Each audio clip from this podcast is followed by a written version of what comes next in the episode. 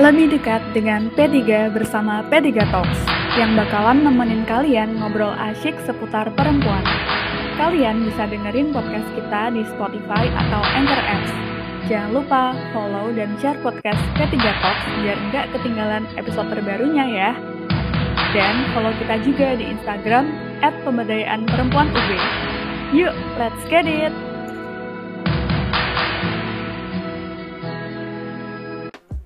Halo, selamat pagi, selamat siang, selamat sore, dan selamat malam untuk kalian semua yang sedang mendengarkan podcast ini di mana pun kalian berada. Selamat datang di podcast Unit Pemberdayaan Perempuan Progresif UB P3 Talks. Kali ini berjumpa via suara bareng aku, Riris, di episode ke-7 P3 Talks. Nah, gimana nih kabar kalian semua? Semoga teman-teman tetap sehat, semangat, dan bahagia ya.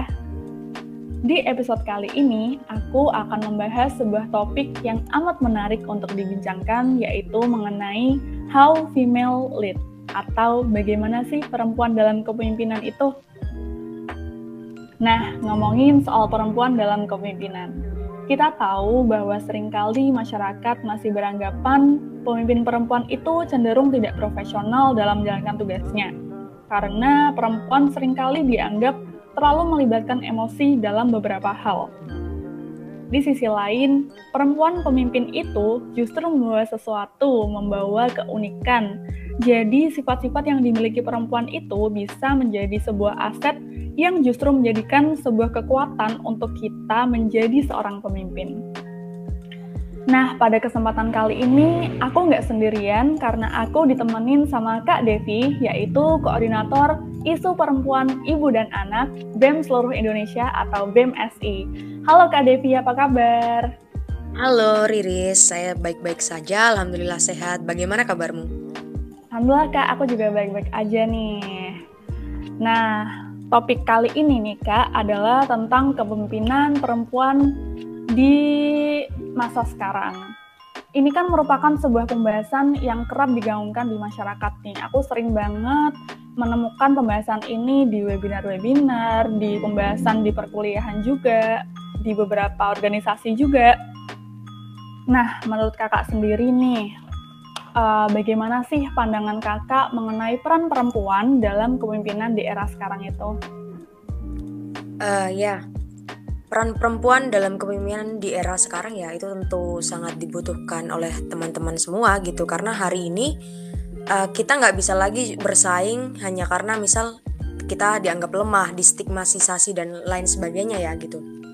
Bagi saya uh, kemampuan memimpin itu terletak pada kemampuan seseorang. Entah itu gendernya gendernya apa ataupun jenis kelaminnya apa. Itu nggak nggak nggak ada sesuatu yang melekat sifat yang melekat yang apa ya yang sifatnya yang namanya sifat itu pelekatannya itu bisa berbeda. Misal kalau misal kita bilang peran perempuan hari ini tadi di awal sudah ada prolog ya dari Riris bahwa perempuan tuh punya ciri khas tersendiri dalam memimpin. Ada stigma emosional. Nah, saya nggak percaya soal itu. Itu sudah dogma lama dari zaman Aristoteles ya. Menurut saya itu udah udah nggak berlaku lah untuk hari ini. Karena apa? Karena sekarang untuk untuk melihat seseorang mampu atau tidak itu bukan letaknya pada gendernya atau jenis kelaminnya, tapi bagaimana dia memiliki kemampuan. Karena di dalam diri setiap manusia ya baik laki-laki maupun perempuan itu terdapat dua sifat. Yang pertama adalah maskulin dan yang kedua ada feminin. Nah, kedua sifat ini tidak tidak laki-laki maskulin, perempuan feminim, tidak. Bahwa perempuan juga memiliki sifat feminim, maskulin juga, sorry sorry.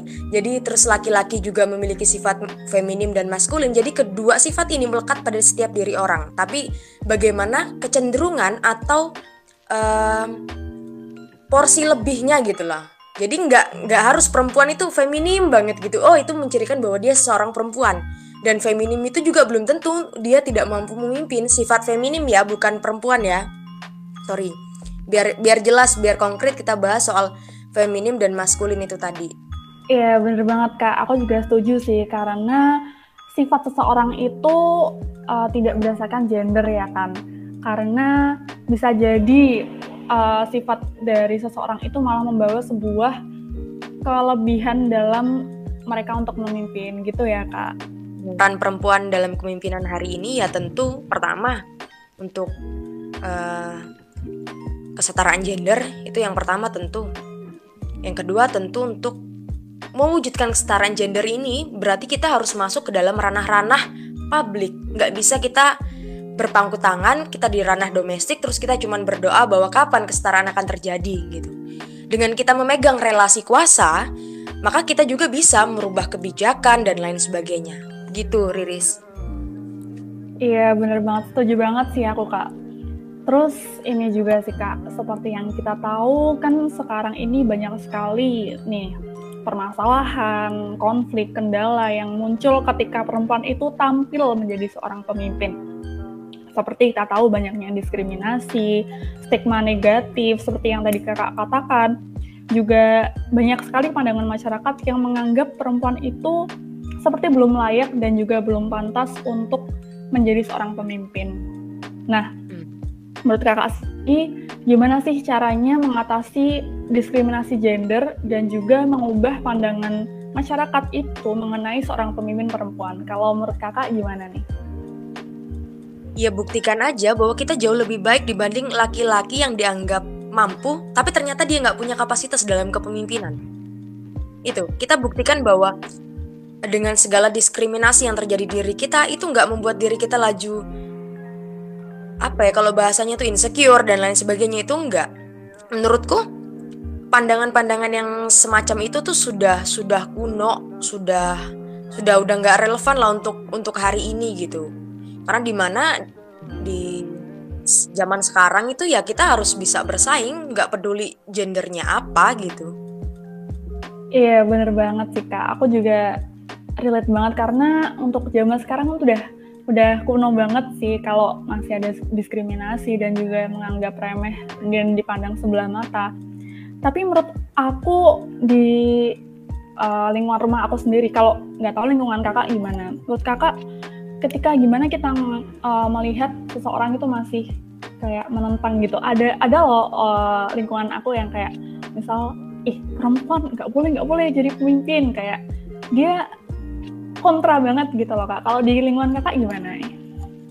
Uh, selain sebagai koordinator isu perempuan ibu dan anak, saya juga kan presiden mahasiswa di Winradi Intan Lampung dan saya adalah presiden mahasiswa pertama perempuan di kampus saya. Ah iya keren keren keren. Nah dari itu kita tahu bahwa nggak mudah, nggak mudah, apalagi kampus saya dulu sempat vakum ya eksekutif mahasiswanya gitu, jadi nggak mudah untuk mendobrak kemapanan yang sebelumnya udah terjadi gitu. Tapi bukan berarti kita nggak bisa gitu. Dengan kita membuktikan bahwa diri kita layak dan kita mampu, saya saya berani untuk misal bertarung. Ayo kita adu gagasan. Mau kamu laki-laki jenis apa pun ya, saya bilang. Iya, iya. Kalau kita mau bertarung gagasan, saya masih berani. Tentu sangat berani untuk uh, untuk melawan argumen kamu dan lain sebagainya gitu. Karena dulu waktu pencalonan berapa kali juga saya hampir digugurkan karena dianggap ya saya perempuan gitu. Wow. perempuan adalah kompleksitasnya katanya kan.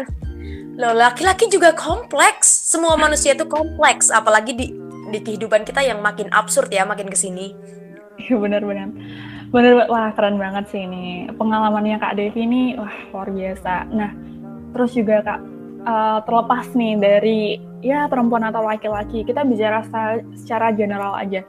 Menurut kakak pribadi, apa sih uh, faktor keberhasilan seorang pemimpin itu? Ini secara general aja sih ya kak. Faktor keberhasilan yang membuat orang ini patut untuk diapresiasi gitu kak. Ketika dia mampu merangkul keseluruhan elemen terlepas dari elemen apa pun yang melekat di dirinya. Misal kalau misal uh, misal saya gitu punya organisasi ekstra apa gitu. Kemudian di internal saya harus memasukkan organisasi ekstra orang-orang organisasi ekstra saya. Tentu tidak dengan kalau misal seseorang dikatakan mampu atau berhasil itu ketika dia bisa melang, merangkul seluruh elemen yang ada tentunya di kampus gitu. Di lingkungan lain juga pun begitu. Wah ya benar-benar benar sekali sih kak. Lalu juga untuk uh, kita tahu bahwa uh, sekarang ini banyak tokoh-tokoh publik dan juga sosok yang udah terkenal namanya, namanya udah besar karena kesuksesannya itu sebagai seorang pemimpin perempuan. Ya katakanlah di dalam negeri banyak menteri-menteri kita yang hebat seperti menteri keuangan, menteri luar negeri, menlu. Itu kita tahu keberhasilannya karena dia hebat dalam memimpin sebuah uh, suatu lembaga, suatu instansi gitu. Lalu menurut kakak sendiri, apa aja sih indikator seorang pemimpin perempuan itu mampu diterima di sebuah masyarakat gitu?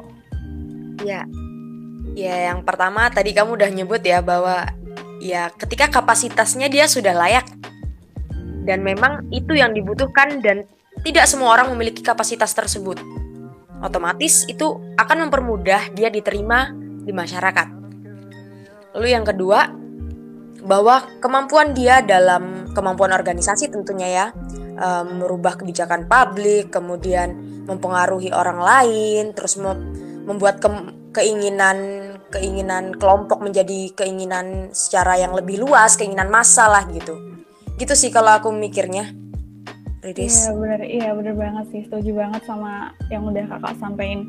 Dan juga emang banyak banget sih sekarang perempuan yang udah eksis sebagai pemimpin gitu. Nggak juga nggak cuma dalam negeri tapi juga di luar negeri juga kita tahu banyak.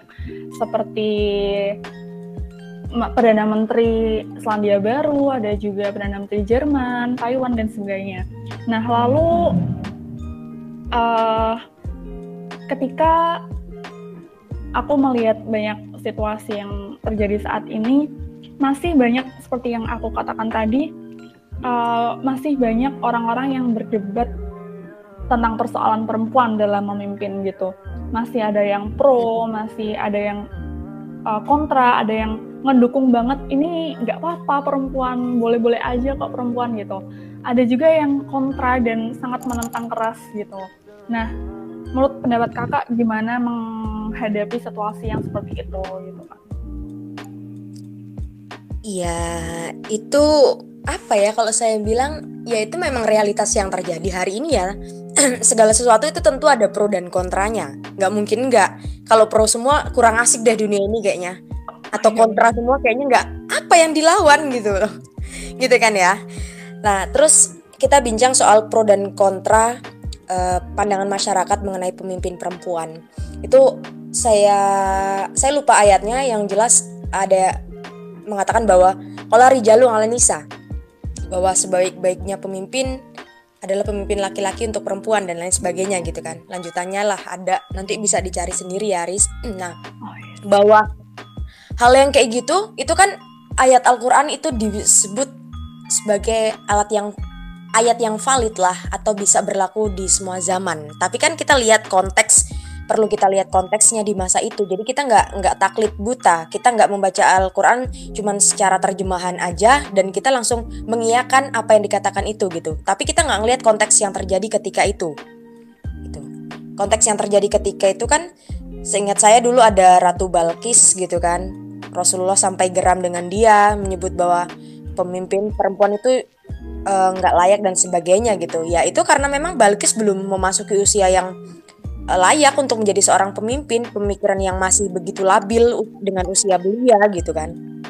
Nah itu terus kemudian kalau Rijal ala Nisa juga Rijal itu tidak bisa dimaknai sebagai laki-laki dan Nisa itu tidak juga dimaknai sebagai perempuan, tapi itu adalah maskulinitas dan feminitas. Jadi siapa pun yang punya si sifat maskulin, walaupun dia secara jenis kelamin adalah seorang perempuan, ketika dia punya kekuatan kuat ya kuat terus apa sih bahasanya? Gagah atau uh, sorry berani gitu kan? Itu kan sifat-sifat maskulin kan?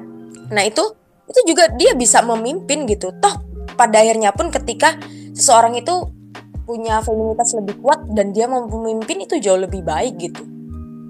Gitu sih. Iya bener banget. Setuju banget. Wah tadi sampai disampaikan ayat dari Al-Quran juga ya luar biasa memang. Nah, lalu uh, ngomongin soal kesetaraan juga nih Kak. Uh, sekarang kan masih banyak uh, yang perempuan ingin tampil, ingin eksis sebagai seorang pemimpin, tapi belum memiliki akses yang setara atau uh, sama dengan laki-laki gitu. Masih banyak yang mendapat ya ketidakseimbangan dan ketidaksetaraan akses dan juga masih dibatasi pergerakannya. Nah, menurut kakak, gimana pandangan kakak dengan perempuan yang masih belum mendapatkan kesamaan akses dan juga masih dibatasi pergerakannya gitu, kak? Oke, okay. kita kalau bincang soal pembatasan terhadap gerakan dan lain sebagainya ya, atau soal akses, kita bincang soal relasi kuasa. Ketika relasi kuasa itu kita nggak megang dan kita hari ini perempuan masih di budaya patriarki ya tentunya, kita masih agak memang agak kesulitan, tapi bukan berarti kita nggak bisa untuk mendobrak itu. Nah, untuk mewujudkan kesamaan akses tentu ya kita mencerdaskan diri dong yang pertama. Bagaimana apa yang kita akan tuju? Misal kita mau jadi pemimpin, ya belajarlah soal kepemimpinan. Ketika kita mau menjadi seorang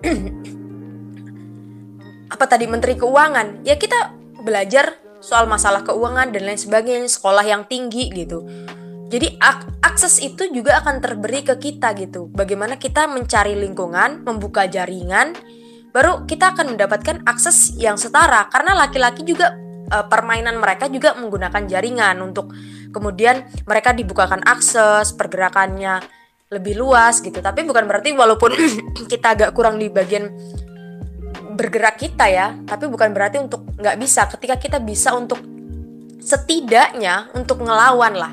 Makanya saya suka dengan jargon hidup perempuan yang melawan. Itu saya suka sekali. Karena memang itu yang saya inginkan. Karena patriarki itu nggak bisa kalau untuk kita cuman diamkan saja kita harus lawan itu gitu. Nah ya untuk mendapatkan kesamaan akses ya itu tadilah ya. Kita buka jaringan kita mencerdaskan diri jangan pernah berhenti belajar. Tuh itu aja sih kalau dari saya. Banyak hari ini yang menjadi pemimpin terutama di ranah pemerintahan negara kita ya mereka yang menjadi pemimpin itu tidak pernah atau jarang yang membawa hajat perempuan untuk menyuarakan kesetaraan dan lain sebagainya mereka hanya untuk iya, karena eksistensi mereka sendiri gitu karena hari ini kita tahu bagaimana susahnya rancangan undang-undang penghapusan kekerasan seksual itu disahkan, malah diubah, dipotong dan lain sebagainya kan hari ini. Nah, itu membuktikan bahwa mereka pun yang ada di pemerintahan hari ini juga bisa dikatakan gagal gitu. Karena mereka tidak membawa isu kesetaraan dalam diri mereka. Tak ubahnya mereka cuma bawa eksistensi diri mereka sendiri, partai mereka sendiri. Ya begitulah. Nah, bener banget yang udah disampaikan Kak Devi tadi bahwa seperti yang kita tahu juga kalau kita lihat realita di lapangan nih, kita tahu sendiri bahwasanya ketua DPR kita merupakan seorang perempuan. Kita tahu bahwa ya dia perempuan yang jelas memang dari dulu track recordnya memang dia sering tampil sebagai seorang pemimpin. Namun bukan berarti ketika dia perempuan kita harus serta-merta mendukung dia untuk terus maju gitu ya. Kita lihat bahwasanya dia memang perempuan tapi kita lihat dia merepresentasikan siapa perempuan yang mana gitu kan ya. Karena kita lihat dia itu merepresentasikan bukan dari perempuan secara keseluruhan di mana ada uh, masyarakat umum masyarakat adat tapi dia merepresentasikan partai dia atau uh, kelompok dia sendiri gitu kak. Menurut kakak gimana dengan ya realitas lapangan yang terjadi sekarang gitu kak. Iya menyedihkan ya Riris. Gimana?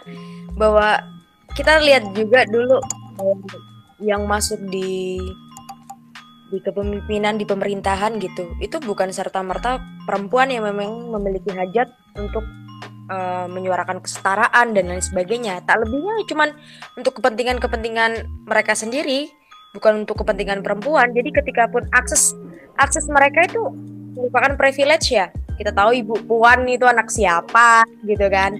Bukan Benar dari banget. upaya bukan dari upaya dia untuk oh bahwa perempuan yang memang harus menjadi pemimpin karena begini-begini gitu. Bukan, karena memang untuk memegang kekuasaan lama gitu barangkali ya. Gak mau praduga juga nih. Iya benar banget kak karena memang ya kalau kita nilai sendiri memang uh, narasi yang mereka bawa itu bukan narasi yang seperti mereka ingin merepresentasikan seluruh perempuan di mana banyak kelompok marginal dan perempuan lainnya.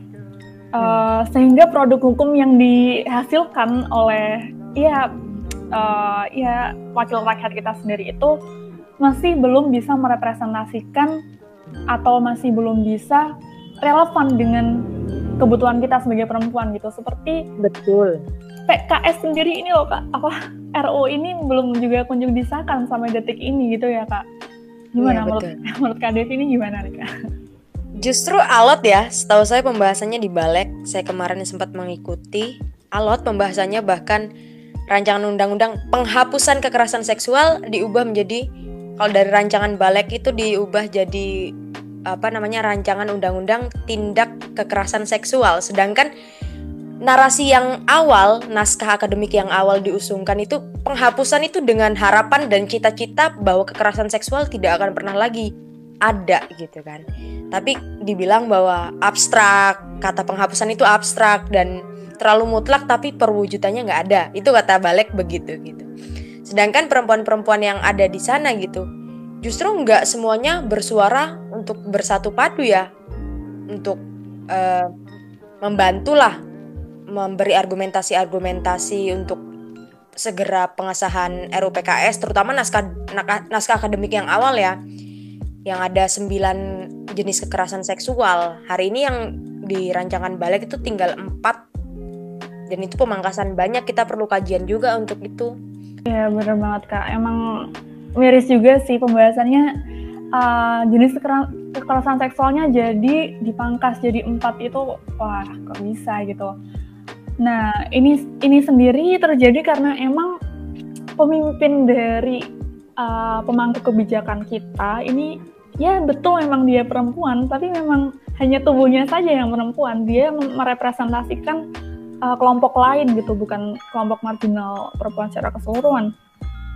Nah lalu Lalu kira-kira uh, ke depannya gimana Kak supaya uh, bibit-bibit uh, maksudnya ya yang bisa menggantikan secara perlahan uh, kehadiran anak-anak muda ini di kursi parlemen untuk bisa secara perlahan menggantikan lah orang-orang yang uh, dalam tanda kutip oligarki tersebut gitu kak.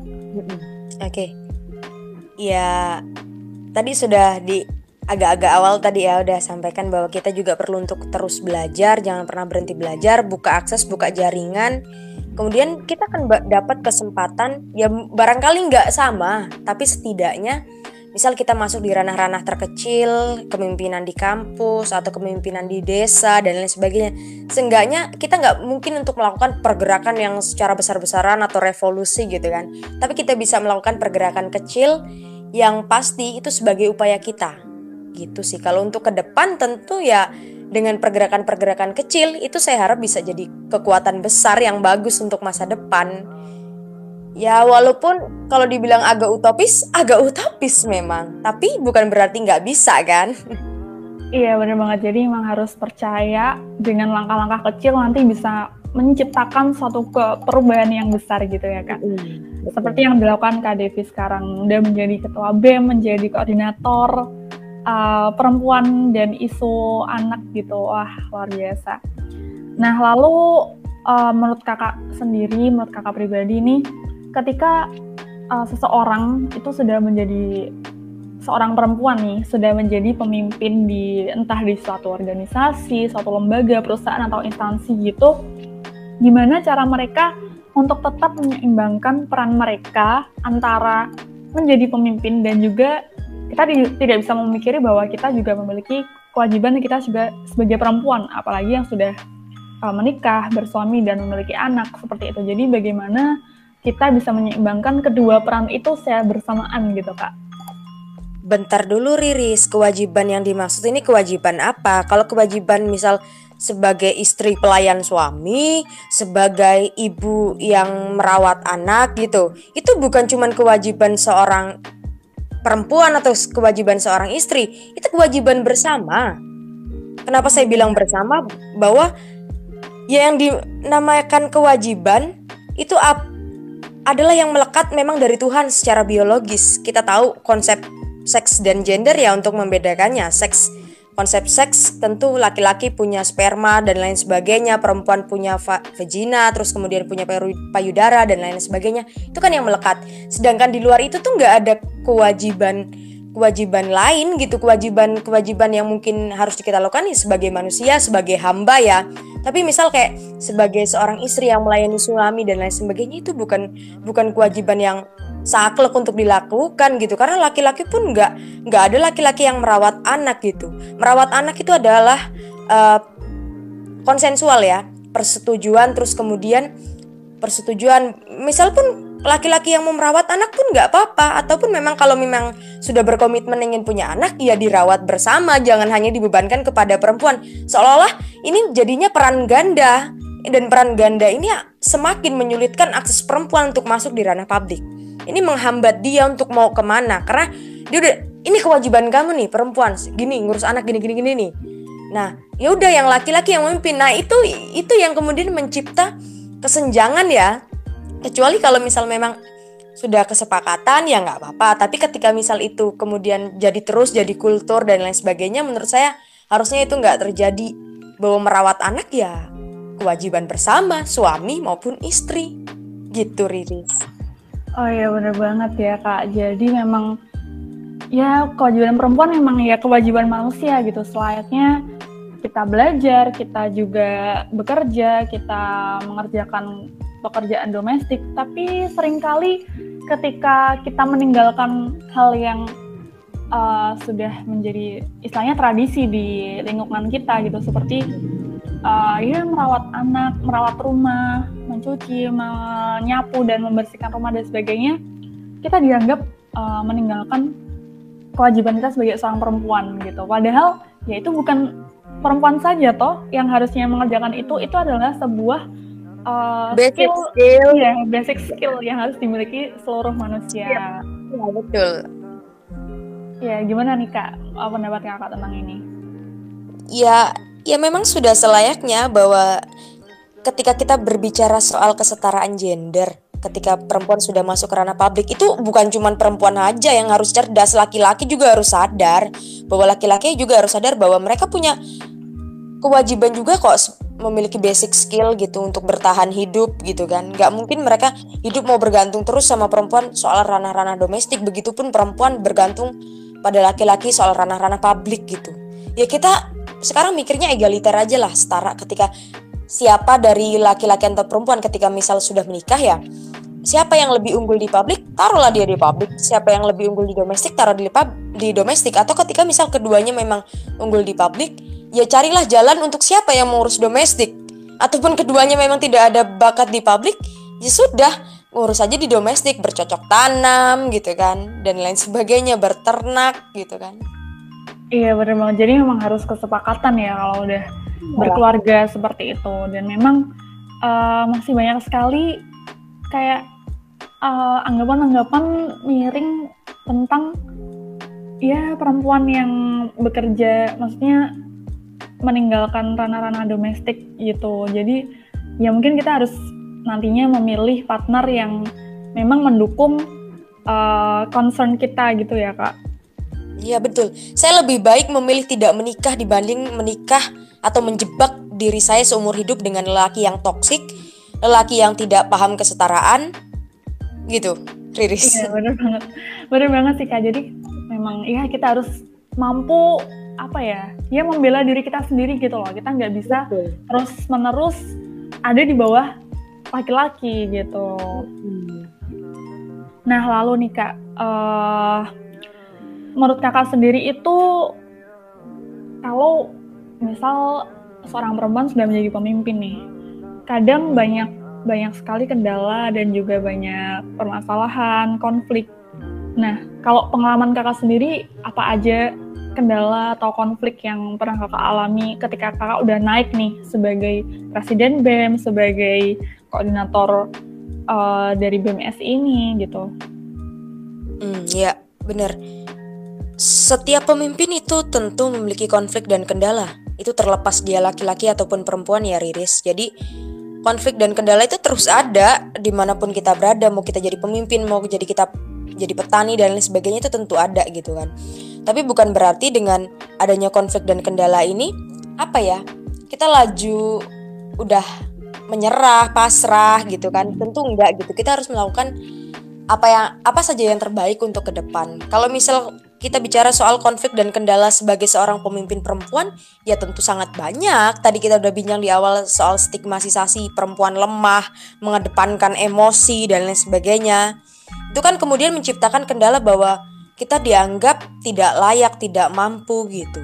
Tapi bukan berarti dengan pelebelan-pelebelan segala macam itu kita berhenti dan kita menyerah atau mengundurkan diri kan nggak juga gitu. Alangkah malunya gitu. Semakin uh, menguatkan bahwa ketika misal perempuan yang sudah menjadi pemimpin terus dia menyerah pada apa yang sudah menjadi takdirnya ya menjadi pemimpin tuh bagian dari takdir gitu kan sudah garis Tuhan ketika dia sudah menyerah ya itu menguatkan bahwa ya memang benar nih perempuan nggak layak nih buktinya dia ngundurin diri itu jangan sampai itu terjadi gitu apa pun ketika siapa pun lah yang menjadi seorang pemimpin perempuan ya dihadapin dijalanin dinikmatin. Karena memang itu proses. Proses kita untuk menuju hal yang nggak kita tahu ke depan.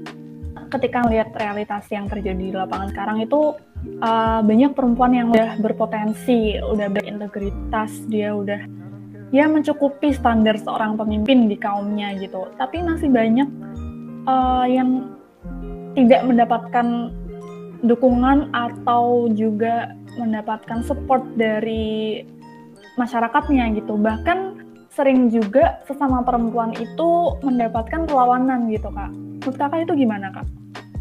Ya memang nggak mudah untuk menjadi pemimpin perempuan nih kita tahu masyarakat kita masih banyak ya yang kuno itu masih banyak banget jadi ya untuk kita ketika kita mau bangkit ya dari awal tadi saya sudah bilang bahwa ya kita udah cerdas kita harus sudah layak bahwa ketika kita mulai masuk di situ orang pun ketika berusaha untuk uh, merendahkan kita untuk um, tidak mendukung itu mereka kehilangan alasan.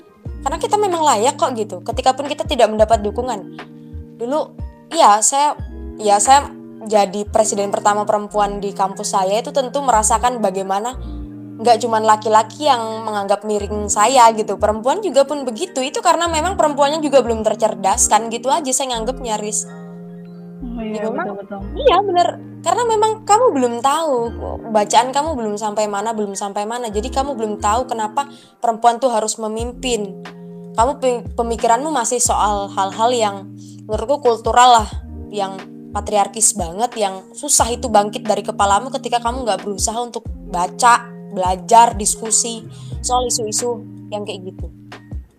Nah betul banget kak. Nah aku juga penasaran sih sama pengalaman kakak ini sebagai presiden BEM gitu.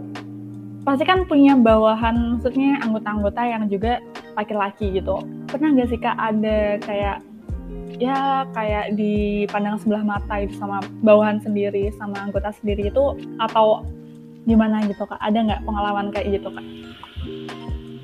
Kalau saya nggak tahu ya kalau ngomong di depan saya gitu mereka nggak pernah bilang. Nah jadi kalau itu kalau untuk mereka berbicara di depan muka saya itu nggak pernah ada. Dulu pernah ada tapi bukan untuk waktu presma ya. Dulu saya waktu pencalonan ada di organisasi ekstra saya mencalonkan diri dianggap bahwa saya itu mengedepankan emosi perempuan itu tulang rusuk jadi nggak bisa jadi pemimpin dan lain sebagainya.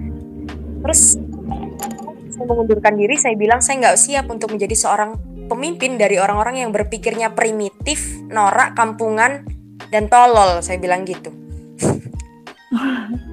iya, setuju banget sih kak. Emang ya, kita harus memilih, memilih, memilih sebuah masyarakat kita yang ingin kita pimpin gitu ya kak.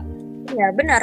Di di di kampus sebagai kalau bahasa kami tuh de, dema ya Dewan Eksekutif Mahasiswa ya saya untuk berita miring soal bahwa saya nggak mampu nggak layak atau diremehkan ketika bawahan saya yang laki-laki dan lain sebagainya saya nggak pernah ngedengar gitu.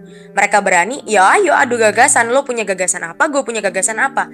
Seberapa uh, baik gagasan yang kita punya gitu. Mana yang jauh lebih baik gagasan saya atau gagasan kamu? Saya berani diadu karena saya punya pengalaman nggak cuma di dema ini dulu di himpunan saya juga megang. Dari dulu memang sistem saya adalah kaderisasi. Jadi saya jauh lebih mengedepankan hubungan yang apa ya pendekatan-pendekatan dari ranah bawah gitu loh, dari grassroots bukan dari langsung atas gitu. Jadi mereka memandang saya, mereka sudah tahu track record saya gimana gitu. Jadi nggak ada lagi pandangan bahwa eh Mbak Devi lemah, Mbak Devi gini, Mbak Devi gitu. Ngomong di sini depan muka saya, lemahan saya di mana? Saya akan tahu kelemahan kamu di mana juga gitu. Luar biasa memang Kak Devi ini. Aku jadi salut banget sih sama pengalaman Kakak.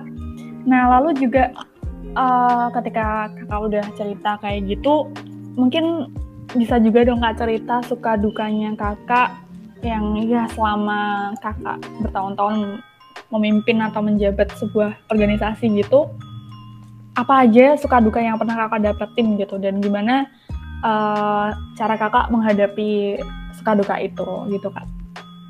Ya bener menjadi pemimpin itu nggak mudah ada banyak hal yang dipertaruhkan. Saya mempertaruhkan mental saya tentu itu udah pasti. Lalu kemudian uh, suka dukanya tentu saya bangga saya perempuan pertama di Winradin Intan Lampung ya menjadi seorang presiden mahasiswa itu sukanya ya suka. Lalu kemudian dukanya juga nggak kalah banyak bahwa saya bilang tadi memang nggak ada yang secara langsung bilang saya pelekatan miring dan lain sebagainya itu enggak. Cuman dengan mereka tidak merangkul saya itu membuktikan bahwa mereka tidak pro terhadap perempuan. Mereka tidak pro terhadap pemimpin perempuan. Ketika saya menghadapi kesulitan apa pun, saya punya organisasi ekstra memang bahasanya kita sebut kalau di pemerintahan partai lah ya tapi mereka tidak pernah ada ketika saya susah tapi mereka merapat ketika saya suka itu yang membuat saya kadang mikir bahwa ya nggak mudah untuk jadi seorang pemimpin duka apalagi sebagai perempuan yang baru pertama kali ya di kampus saya itu tentu dukanya jauh lebih banyak. Bagaimana saya harus mulai uh, membangun ibaratnya baru mau membangun pondasi karena sudah lama eksekutif mahasiswanya itu dibekukan. Jadi itu bukan hal yang mudah dukanya jauh lebih banyak dibanding sukanya gitu. Gitu sih Riz. Iya iya benar. Jadi emang perempuan emang harus uh, dua kali lipat ya istilahnya lebih mentalnya harus lebih tertata dan juga terlatih gitu untuk menghadapi ya. segala suka duka yang kita hadapi di lapangan gitu. Nah, luar biasa banget. Nah, aku pengen terakhir nih Kak, uh, mungkin kakak bisa nyampein pesan atau tips gitu ya buat seluruh perempuan di Indonesia yang terutama juga ngedengerin podcast ini itu apa aja sih kak yang pengen kakak sampaikan gitu mungkin mereka ingin tampil gitu ingin uh, maju di panggung kontestasi politik atau mungkin menjadi sebuah pemimpin gimana okay. pesan yang ingin kakak sampaikan gitu kak ya bahwa Soal kepemimpinan itu bukan soal gender, tapi soal kemampuan yang kamu punya. Gitu. Jadi ketika kamu merasa bahwa diri kamu mampu dan diri kamu layak, perjuangkan itu untuk terwujud gitu. Jangan sampai hal itu eh, nggak uh, terjadi hanya karena kamu merasa takut, merasa uh, was-was karena takut dimiringkan dan lain sebagainya. Itu yang pertama ya, Riz. Lalu yang kedua, mungkin tem untuk teman-teman yang mau baru belajar atau mulai menumbuhkan ingin menjadi seorang pemimpin, ayo saya mengajak teman-teman perempuan untuk menjadi seorang pemimpin, untuk uh, memegang relasi kuasa dan merubah kebijakan publik yang terjadi di mana pun tempat kamu berada. Tapi dengan catatan ya, dengan catatan bahwa kamu juga harus cerdas, kamu harus menguasai, kamu juga harus mampu mengendalikan orang lain, kamu juga harus tangkas, tegas, kemudian kamu juga harus mana yang buruk dan lain sebagainya. Bela mulai belajar dari mulai membaca buku, e, menganalisis, kemudian berdiskusi, dan tentu membuka jaringan-jaringan. Itu series. Setuju banget apa yang udah disampaikan sama Kak Devi ini luar biasa. Aku jadi terbuka insight dan juga wawasan aku dan keren banget pengalaman dari Kak Devi ini pribadi. Aku pribadi salut banget sama kakak. Dan aku harap juga seperti yang kak sampaikan perempuan di Indonesia perempuan di Indonesia ini bisa lebih uh, mampu untuk mencerdaskan diri mereka, untuk memberanikan diri mereka dan juga lebih tangkas dan juga percaya diri akan uh, kemampuan mereka. Dan juga terima kasih banget uh, pembahasan atau diskusi singkat yang udah kita jalani sekarang ini kak. Aku pribadi terima kasih atas obrolan yang berkualitas ini. Dan juga terima kasih buat teman-teman semua yang udah mendengarin podcast ini dari awal sampai akhir. Terima kasih buat Kak Devi. Semoga kita bisa berjumpa di lain kesempatan gitu ya Kak. Iya, terima kasih juga Riris dan kawan-kawan EM Pemberdayaan Perempuan UB ya. Terima kasih ya. kesempatan ngajak ngobrolnya ya. terima kasih. Bermanfaat banget lah ini. Semoga bisa banyak didengar teman-teman perempuan gitu, agar mereka ya mulai berani, memberanikan diri untuk melangkah. Ya, benar amin, amin. Semoga podcast kali ini bisa bermanfaat dan juga bisa uh, menginspirasi teman-teman perempuan di mana pun kalian berada. Oke, okay, karena udah kita udah closing dan juga aku pengen ucapin sampai jumpa buat teman-teman semuanya. Sampai jumpa di lain kesempatan. Bye bye.